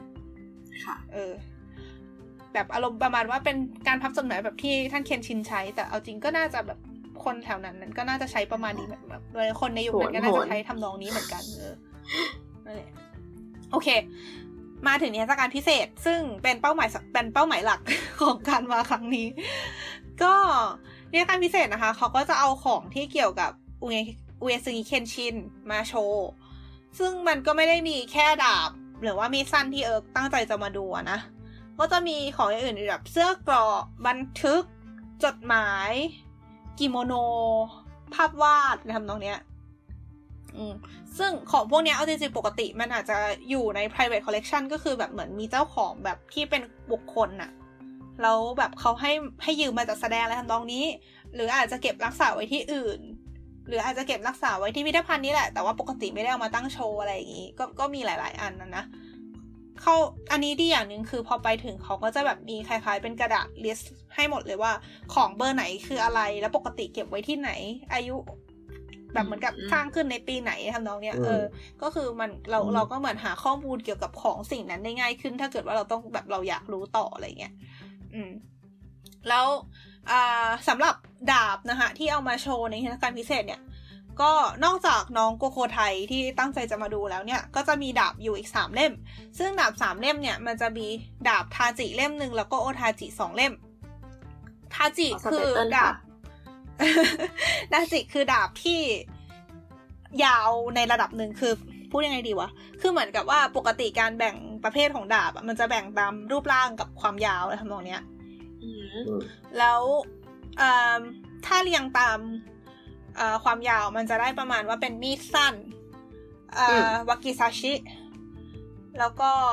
เอ่ออะคาตานะ อุจิคาตานะ ซึ่งอุจิคาตานะจะเป็นความยาวประมาณแบบอเนกประสงค์อะอืมคืออาฮะคืออารมณ์ใช้ได้หลายใช้ได้หลายในหลายอย่างอะไรทำนองนี้ละมั้งแต่ก็คือเอาจริงๆตรงนี้ก็ไม่ค่อยแน่ใจเท่าไหร่ คืออะไรไม่ไม่แน่ใจขนาดนั้นเหมือนกันคือ ก็จำไม่ได้ว่า ว่ามันแบ่งกันที่กี่เซนอะไรอย่างเงี้ยแต่ซึ่งซึ่งเอาจริงๆ ตรงนี้ยามตรงนี้มันก็ยังตบกันในระดับหนึ่งอยู่เลยนะหมายถึงแบบประมาณว่าอืมสมาคมดาบเขาก็ยังเหมือนกับบางบางทีเขายังมีการเหมือนกับเปลี่ยนคลาสดาบ ระหว่างแบบเหมือนกับคืออยู่ๆก็มีการเปลี่ยนจัดประเภทนู่นนี่อะไรอย่างงู้นอย่างนี้คือดาบมันก็มีทุกความยาวเพราะว่ามันมันดูเป็นแบบสเปกตรัมมากกว่า ใช่ใช่ใช่เอาจริงๆมันคือประมาณนั้นแหละ แต่ว่า เขาก็จะแบบเหมือนมีเกณฑ์การแบ่งของเขาอะนะ แล้วก็ทาจิก็คือจะยาวกว่าปกติปกติมันก็จะยาวกว่าอุจิคาตนะก็คือเหมือนเป็นดาบที่ยาวในระดับหนึ่ง ส่วนโอดาจิก็คือยาวมาก เรียกเรียกได้ว่าเป็นดาบที่ยาวมาก ก็คือแบบโอเคอย่างบางเล่มแบบยาวแบบยาวเป็นแบบสองเมตรกว่าอะไรเงี้ยแบบมึงใครใช้ได้มั้งวะอะไรทำนองใช้ทำอะไรวะ แต่แต่คือแบบบางทีเขาตีมาไม่ได้ใช้สู้จริงอะ่ะเหมือนเป็นดาบที่เอาไว้แบบบูชาเอาไปโชว์เออดาบโชว์อะไรเงี้ย อืม ก็เป็นว่า ถ้าเกิดไม่ไม่ไม่ต้องไปจำหรอกเอาเป็นว่า มันเป็นดาบยาวแล้วก็ดาบยาวมากโอเคเออก็คืออ่าโกก็จะมีดองโกโกไทที่เป็นมีดแล้วก็มีอีกสามเล่ม ซึ่งเป็นดาบยาวหนึ่งเล่มแล้วก็ดาบยาวมากสองเล่ม เรา simplify มากไปประวัติแต่ช่างมันเถอะด้วยความที่นิทรรศการพิเศษเขาห้ามถ่ายรูปนะคะก็เลยไม่ได้ถ่ายรูปอะไรมา แต่ว่าก็ซื้อโปสการ์ดน้องมา ก็ แล้วก็ด้วยความที่มีดสั้นมันก็ไม่ได้ยาวขนาดนั้นอะเขาเลยมีโปสการ์ดขนาดเท่าของจริงขายได้เว้ย แบบแบบคือคืออารมณ์แบบแบบโปสการ์ดสี่เหลี่ยมแล้วคือรูปรูปมีดที่อยู่ในนั้น ก็คือเป็นมีดที่มีขนาดเท่าของจริง อืมอือหืออืม แล้วก็มีความว้าวย้อนกลับไปโจนสลัด EP สองที่เอิร์กไปเที่ยวพิพิธภัณฑ์ดาบญี่ปุ่น ตอนนั้นอะค่ะเอ่อนิทรรศการพิเศษของดาบของพิพิธภัณฑ์ที่นั่นอะมันคือพิพิธภัณฑ์เออมันคือนิทรรศการที่เกี่ยวกับฮามง ซึ่งมันคือลายบนดาบอืมเป็นลายที่เกิดจากแบบเหล็กอ่าต่างชนิดกันเลยทำนองเนี้ย แล้วก็เหมือนกับเป็นลายที่ เอ่อเหมือนกับช่างแต่ละคนก็คือจะทำสามารถทำลายประมาณนี้ออกมาได้ต่างกันตาม อาจจะแบบความถนัดหรืออะไรอย่างนี้แล้วก็เหมือนกับเป็นสิ่งหนึ่งอ่าฮะที่สามารถบอกได้ถึงฝีมือของช่าง ซึ่งอ่าน้องโกโกอ่าฮะไทเนี่ยจะมีฮาร์โมนแบบตรง อืม ก็คือตรงแบบเป็นเส้นตรงอะนะ ซึ่งอ่าอันนี้เป็นเป็นความรู้ที่ไม่ต้องรู้ก็ได้ แต่ว่าอ่า คนที่ทำโคโคไทยเนี่ยอ่าเป็นอ่าเขาเขาเรียกอะไร คือจะมี คือปกติช่างตีดาบอะจะสลักชื่อตัวเองไว้ตรงอ่าเขาเรียกว่าอะไรวะ ตรงด้ามที่เอาไว้เสียบกระด้ามอีกทีหนึ่ง ใช่ใช่คือตรงเหล็กเหล็กที่ส่วนที่จะเอาไปเสียบกระด้ามอีกทีหนึ่งอะแล้วคนเนี้ยเขาจะสลักชื่อว่าโยชิมิสึอืม แล้วช่างคนเนี้ยเขาจะอ่ามีชื่อเสียงในการตีมีดสั้น ก็คือจะมีมีดสั้นฝีมือคนนี้ออกมาเยอะมาก แล้วก็โกไทยก็เป็นหนึ่งในนั้น ซึ่งปกติแล้วคนเนี้ยเขาจะตีมีดสั้นที่มีฮาร์โมนลักษณะตรง อ่าอือฮึแต่ก็ Specialist จะมี เออแต่ก็จะมีฮาร์โมนที่มีลักษณะแบบเป็นโค้งเส้นโค้งเป็นแบบเหมือนกับ เขาเรียกว่าแบบเหมือนอ่าคือ irregular แบบเขาเรียกอะไรวะ ไม่สม่ำเสมอ เออเออเออทำนองนั้นอยู่เหมือนกัน เออ ซึ่งในเกมก็มาทำเป็นกิมมิคด้วยการปกติแล้วในเกมจะมีแต่ผู้ชายใช่ไหมเหมือนกับไอ้ร่างมนุษย์ของดาบจะมีแต่ผู้ชาย แต่ไอ้คนเนี้ย คนที่มาจากมีดสั้นที่มีฮาร์โมนลักษณะที่ผิดแปลกไปจากมีดสั้นอื่น ๆ ที่ช่างคนนี้เขาตีอะเขาจะมีลักษณะหน้าตาเหมือนผู้หญิงจะเป็นผู้ชายอ่าฮะเออ แต่เป็นผู้ชายอะไรเงี้ย คือแบบใส่กระโปรงเว้ยอ่าฮะ เออ แต่เป็นผู้ชายอะไรทำนองเนี้ย อืมคือเหมือนเขาจะสื่อออกมาในลักษณะนี้ อันนี้ อันนี้เป็นอะไรที่ไม่ต้องรู้ก็ได้ แต่ว่าเรารู้สึกว่ามันเจ๋งดี แค่นั้นอืมแต่มันมันมันมีประโยชน์อะไรปะที่เป็นลายอย่างเงี้ยไม่ได้มีประโยชน์อะไร คือไงมันแบบทำให้ดาบมันคมขึ้นไหมก็ไม่ ไม่ก็เผื่อแบบมันมันต้องมีเพื่อที่จะให้แบบเหมือนสร้างเขาเรียกอะไรดาบมันเป็นได้เลยมันเป็นมันเป็นสิ่งที่เกิดจากกระบวนการสร้างดาบอะแบบเหมือน มันมันคือสิ่งที่เกิดจากกระบวนการตีดาบ แล้วเหมือนกับ เอ่อเพราะฉะนั้นดาบมันควรจะมีไอฮาร์โมนเนี่ย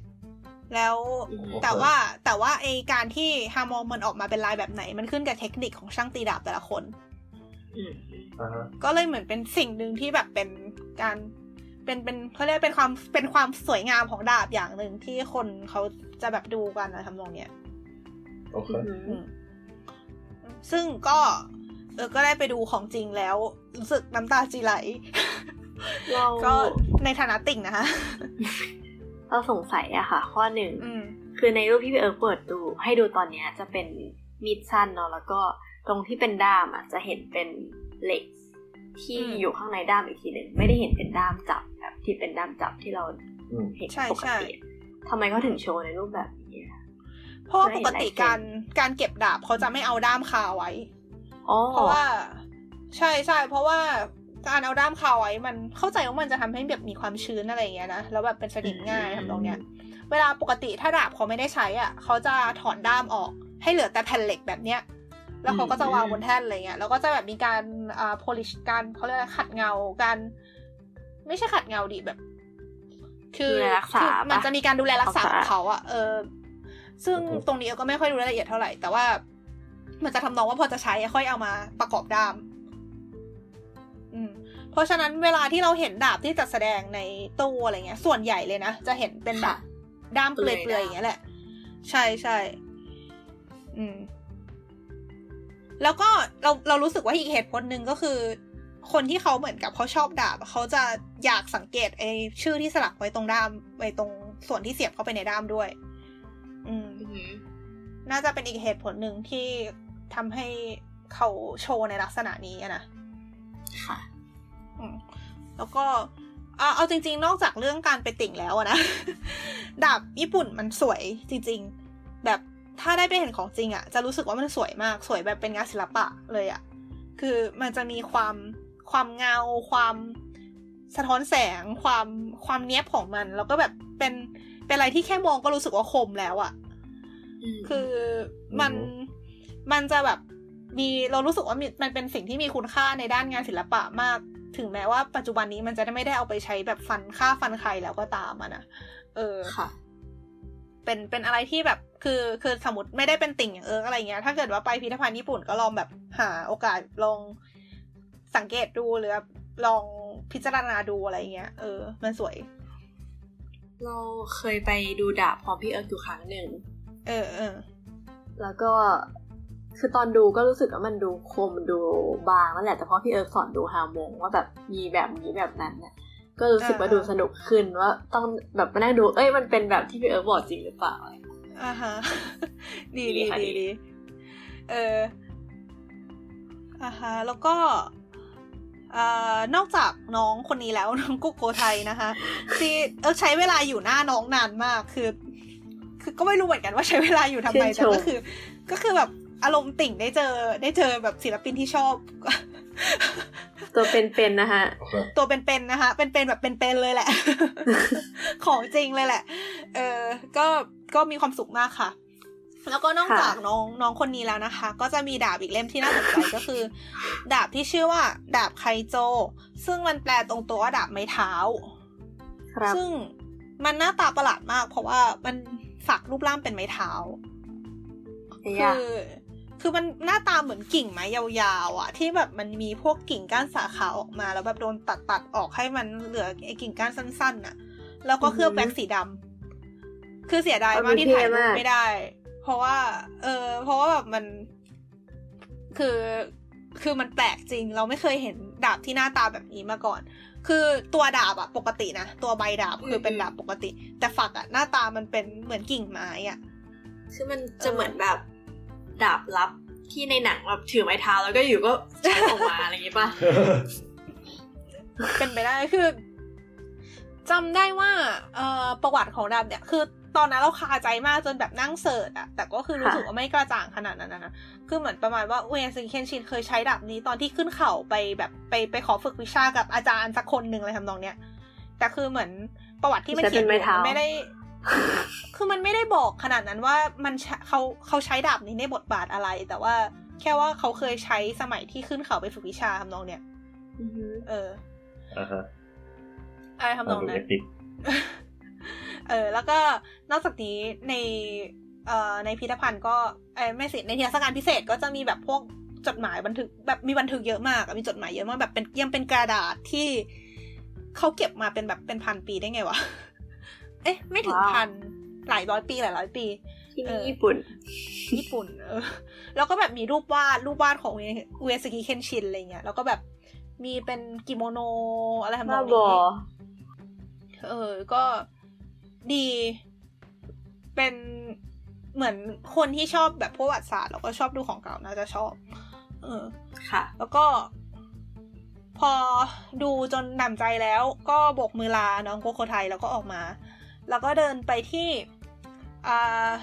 ด้านนอกพิพิธภัณฑ์ก็คือส่วนที่ติดกันเลย จะเป็นศาลเจ้าอุเอสึกิ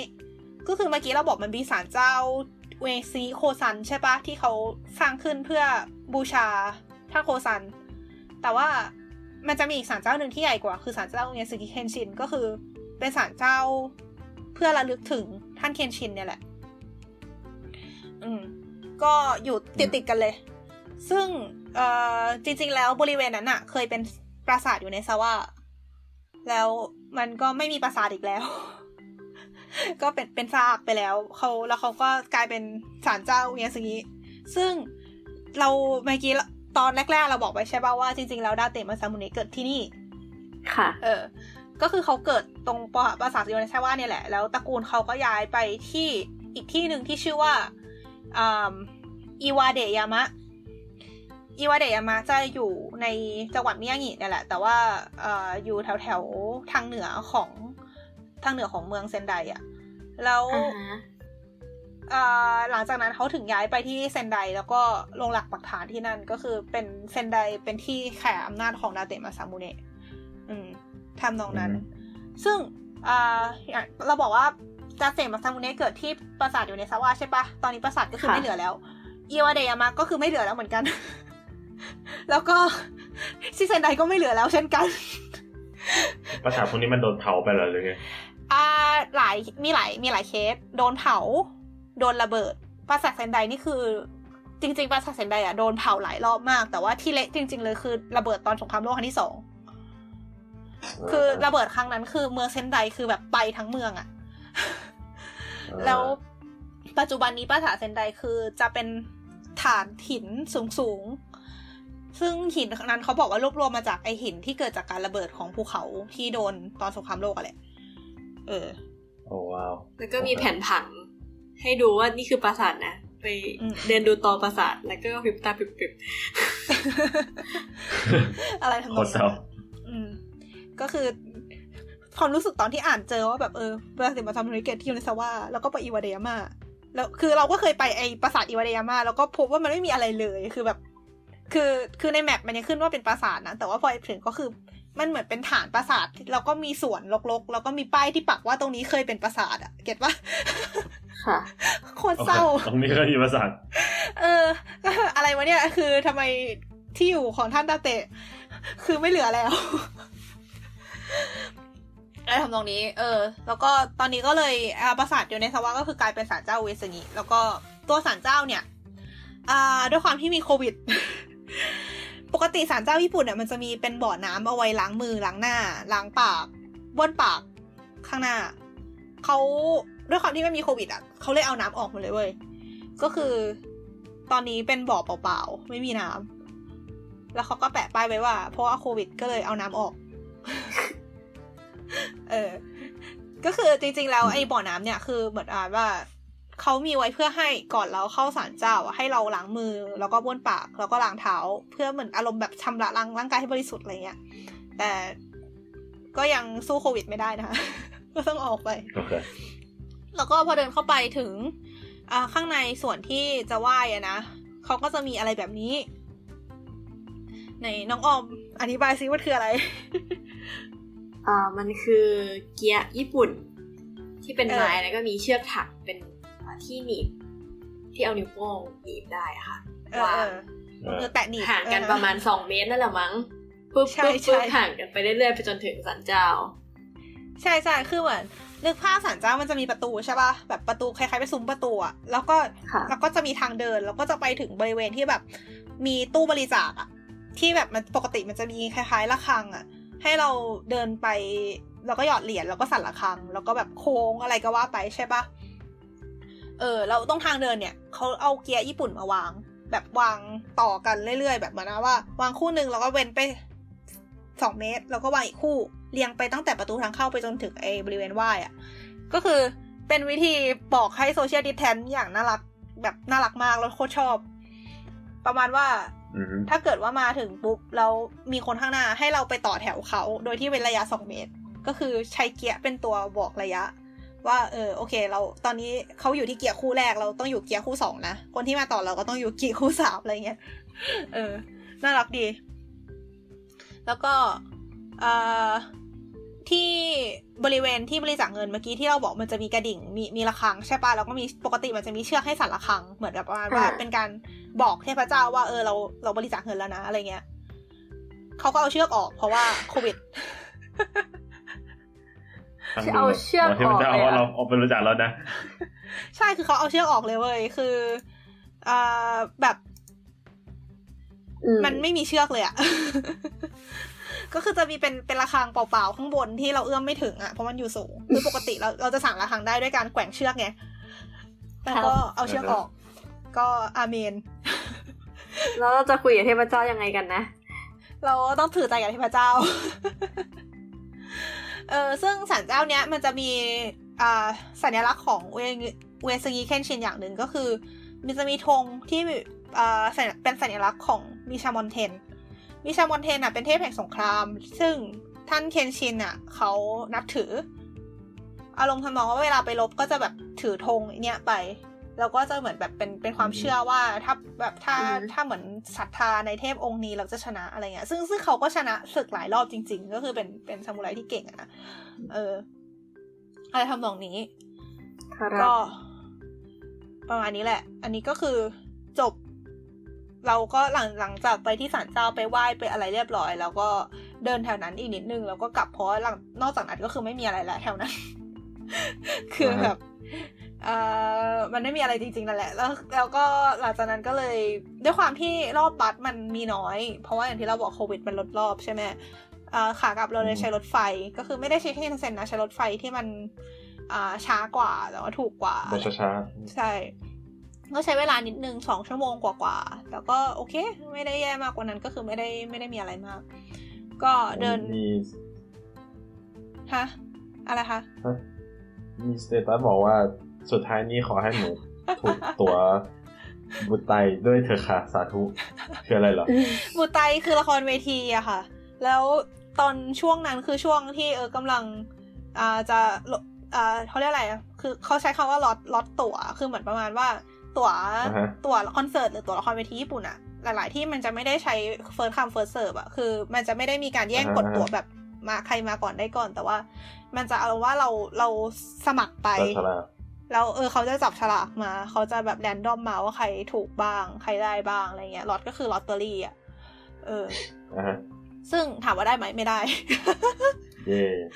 อุตส่าห์ไปขอพรที่ศาลเจ้านี้เลยนะ อุตส่าห์ไปขอพรถึงศาลเจ้าอุเงซึงิเคนชินที่มันไม่มีมีชื่อเสียงเรื่องสงครามเทพเจ้าไม่ได้ยินเลยะไม่ไม่ไปเชื่อสงสัยเทพเจ้าไม่ได้ยินว่ะ เสียใจ คือตอนที่ไปก็คือกะว่าถ้าเกิดขอพรแล้วก็ถูกตั๋วจริงก็คือจะเขียนรีวิวลงเน็ตนะคะว่า นี่นะคะมาขอพรที่นี่ แต่ก็นะคะอันนี้คือคนครับที่เรียนวิทยาศาสตร์มานะคะ คนที่เป็น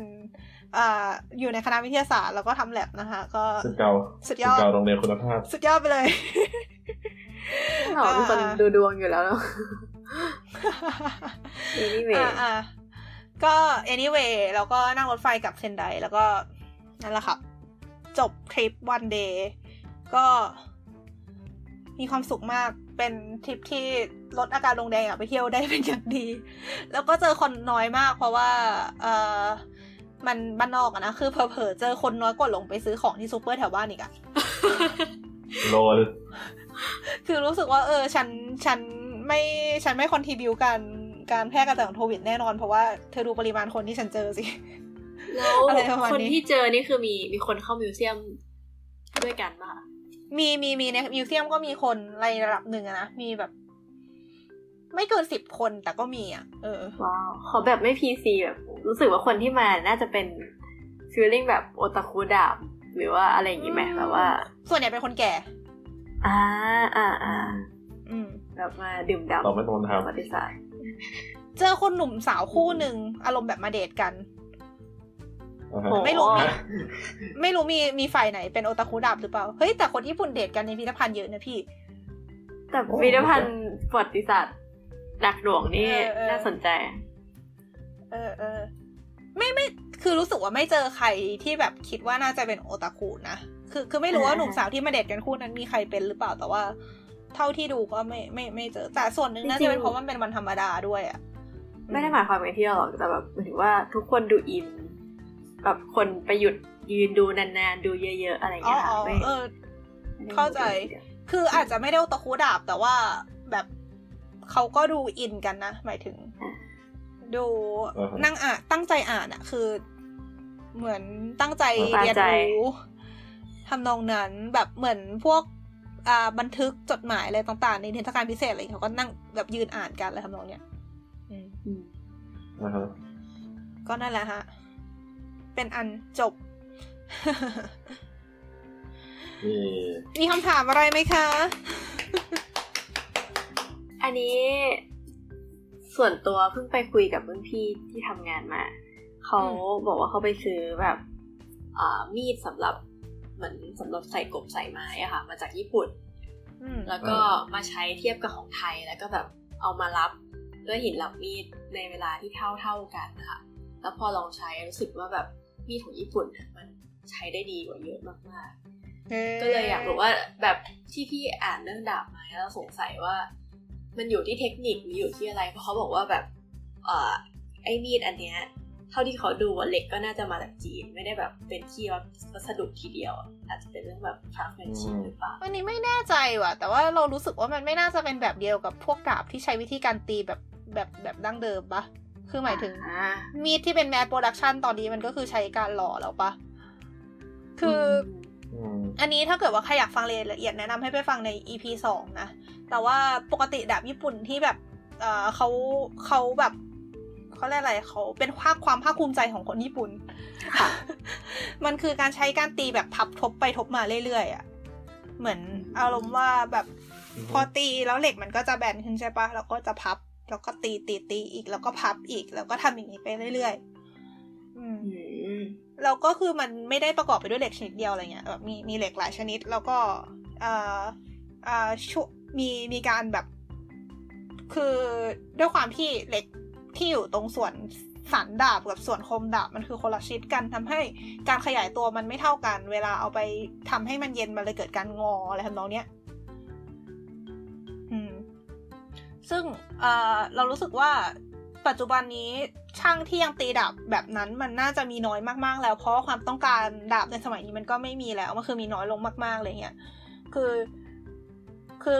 บทบาทของดาบสมัยนี้มันก็คือเป็นเพื่อการตั้งโชว์แล้วปะ หรือแบบศิลปะอะไรทำนองเนี้ย ซึ่งคนอือฮึถามว่าคนที่เขาสะสมเขาก็น่าจะอยากได้ดาบที่แบบมีมีประวัติมีอะไรอย่างนี้มากกว่าหรือเปล่านะ เออ เพราะฉะนั้นแบบเราเขาเขาก็แบบมีการพูดถึงเหมือนกันว่าแบบวงการนี้มันก็ค่อย ๆแบบความนิยมหรือแบบ มันก็เริ่มอยู่ยากขึ้นเรื่อยๆอะไรเงี้ย จนแต่ไอเกมเนี้ยเกมที่เราพูดถึงก็คือเกมที่เขาเอา character เอาดาบมาสร้างเป็น character เนี่ย คือมันบูมมากๆในหมู่เอ่อออืมคนญี่ปุ่นคนรุ่นโดยเฉพาะผู้หญิงอะนะเพราะว่าก็คือเกมมันคือ target กลุ่มก็คือผู้หญิงอะเพราะว่าตัวละครมันเป็นผู้ชายหมด เออค่ะ ซึ่งมันเลยทำให้เหมือนผู้หญิงมาหันมาสนใจอะไรแบบนี้มากขึ้นมากๆ หนังสือที่เกี่ยวกับดาบก็ขายดีมากขึ้นเลยทำเราเนี่ย เวลามีการจัดแสดงดาบ มีการมีนิทรรศการคนก็ไปต่อแถวแบบ โดยเฉพาะดาบที่ดัง ๆ คือต่อแถวเป็นสองชั่วโมงอะไรอย่างนี้เลยอะ คือแบบว้าวนี่นี่คนในวงการมายุทธดูภัณฑ์ดาบต้องแบบเลยมางานจับมือค่ะทุกคนไม่มันก็ที่ใกล้มาร์เก็ตเคียงติ้งกัมานจากเนาะไหนวะคือคือตัวตัวเกมมันไม่ได้ไปโคกับ คือ คือตัวเกมไม่ได้ไปโคกับพิพิธภัณฑ์โดยตรงอะนะคืออาจจะมีบ้างอ่าฮะที่ไปโคกัน แต่ว่าพิพิธภัณฑ์พวกนี้ก็คือมีการได้ผลพลอยได้ จากนี้ไปด้วย นอกจากนี้แบบอ่าฮะด้วยความที่เกมนี้มันได้รับความนิยมมากบางทีมันจะมีการ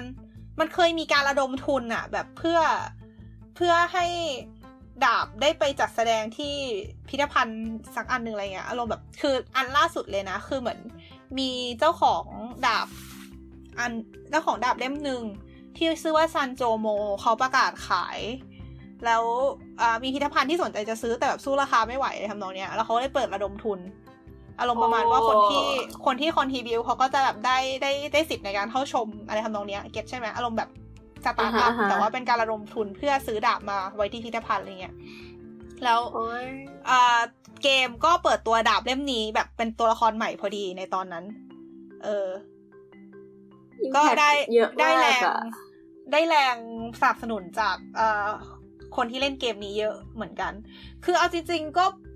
อ่านอกจากเกมแล้วเนี่ยเขาเอาไปทำเป็นค่ะสื่ออื่นมากมายด้วยอะนะ คือเราคิดว่าเป็นส่วนหนึ่งเลย คือ ด้วยตัวเกมเดียวอาจจะไม่ได้อิมแพคขนาดนั้น แต่ว่าค่ะ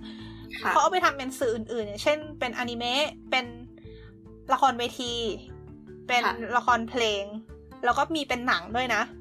แล้วอืมอ่าฝั่งละครเพลงอะ คืออย่างที่บอกเป็นละครเพลงเขาก็จะมีมีการร้องเพลงนี้เพลงที่แต่งขึ้นมาเพื่อละครเพลงใช่ปะค่ะในปี 2018 อะ เขาได้ขึ้นงานขาวแดงด้วยเว้ย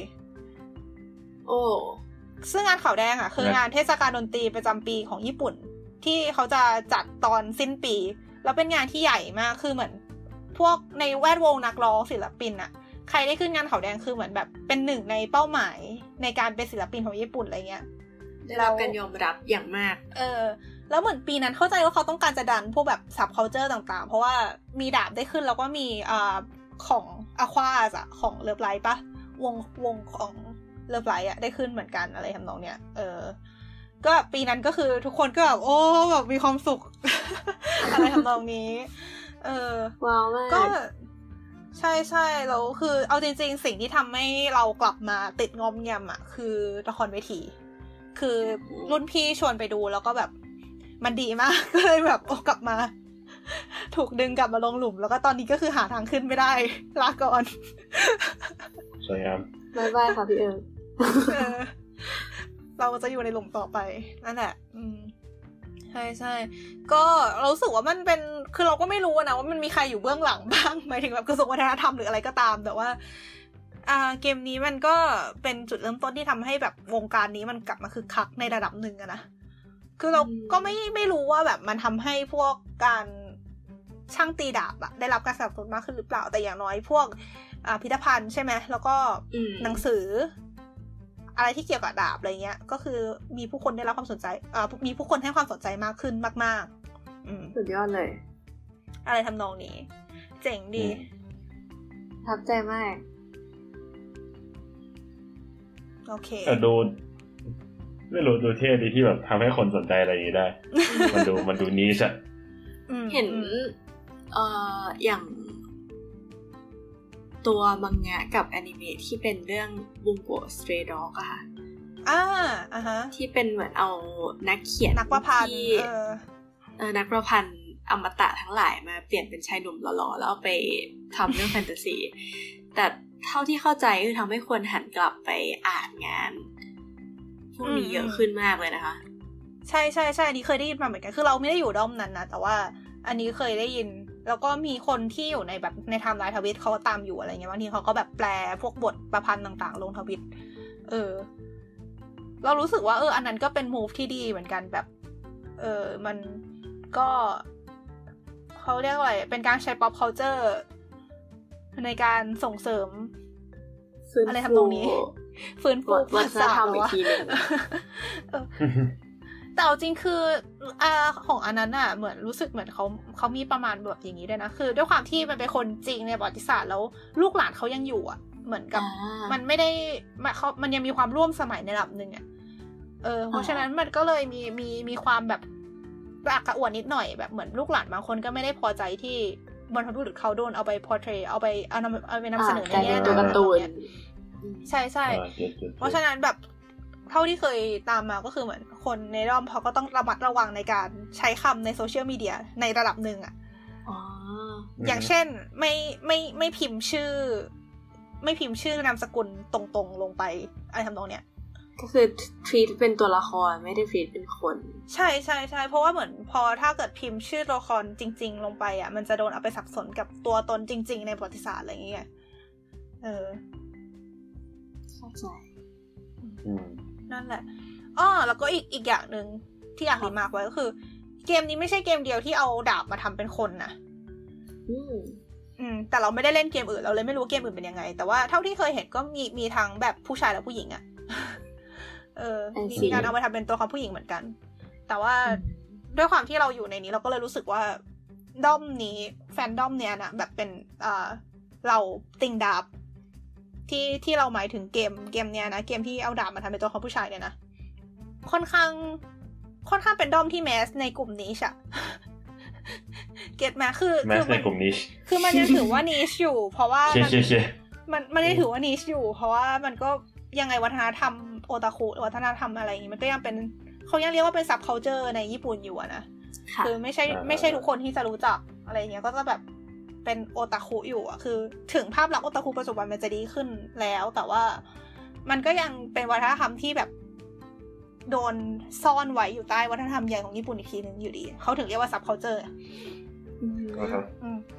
แต่ว่าในบรรดา subculture เนี่ย ไอโทเคนรันบุเนี่ยค่อนข้างใหญ่ อืม แล้วก็ดังอืมทำนองนั้นใช่ แล้วก็การจองตั๋วละครเวทีมันก็ยากเหลือเกิน คนแย่งชิงกันเยอะมาก น้ำตา อะไรทำนองนั้นนะคะ ค่ะครับผมเย่ขอบคุณพี่เอิร์กมากนะคะที่พาไปเที่ยวอย่างลึกซึ้งในวันนี้ มีคำถามอะไรอีกไหมคะ ไม่มีลำบังเนาะค่ะโอเคมาก็เดี๋ยวโอเคพอ เอ่อจะตอนลงก็เดี๋ยวจะ เอ่อเอิร์กจะเอา thread thread ทวิตเตอร์ที่ ไปที่เอิร์กใช้ที่คือ ID ตอนเอิร์กไปอะเอิร์กก็เหมือนพิมพ์ทวิตทันทีเหมือนอารมณ์ report เออ แล้วเอิร์กก็จะเอาเดี๋ยวเอิร์กเอาลิงก์ thread อันนั้นไปแปะไว้ในอ่าหลักฐานละกันเพื่อใครอยากเข้าค่ะไปดูรูปนะคะ โอเค ถ้างั้นก็ปิดรายการ โอเค ฝากติดตามพวกเรา ฝากติดตามพวกเราที่อ่าทวิตเตอร์แล้วก็ Facebook นะคะทวิตเตอร์ก็คือ hashtag หลัดผัก แล้วก็ Facebook ก็ชื่อเพจหลัดผัก ก็มาคุยกันได้ที่ hashtag หลัดผักนะคะ ใน Twitter พวกเราก็จะพยายามเข้าไปส่องเข้าไปตาม หรือว่าถ้าเกิดว่าใครติด hashtag แล้วไม่ได้ตอบแบบเราไม่เห็นอะไรอย่างนี้ก็ mention มาได้เลยให้มันขึ้นในตัว notification ได้เลย แล้วก็ติดตามพวกเราค่ะติดตามฟังพวกเราได้ที่สามโคกเรดิโอนะคะ พิมพ์คำว่าสามโคกเรดิโอในแอปพอดแคสต์ที่คุณชื่นชอบ เย่ ก็จะเจอพวกเรานั่นเองสำหรับวันนี้ก็ต้องลาไปก่อน สวัสดีค่ะ สวัสดีค่ะสวัสดีครับ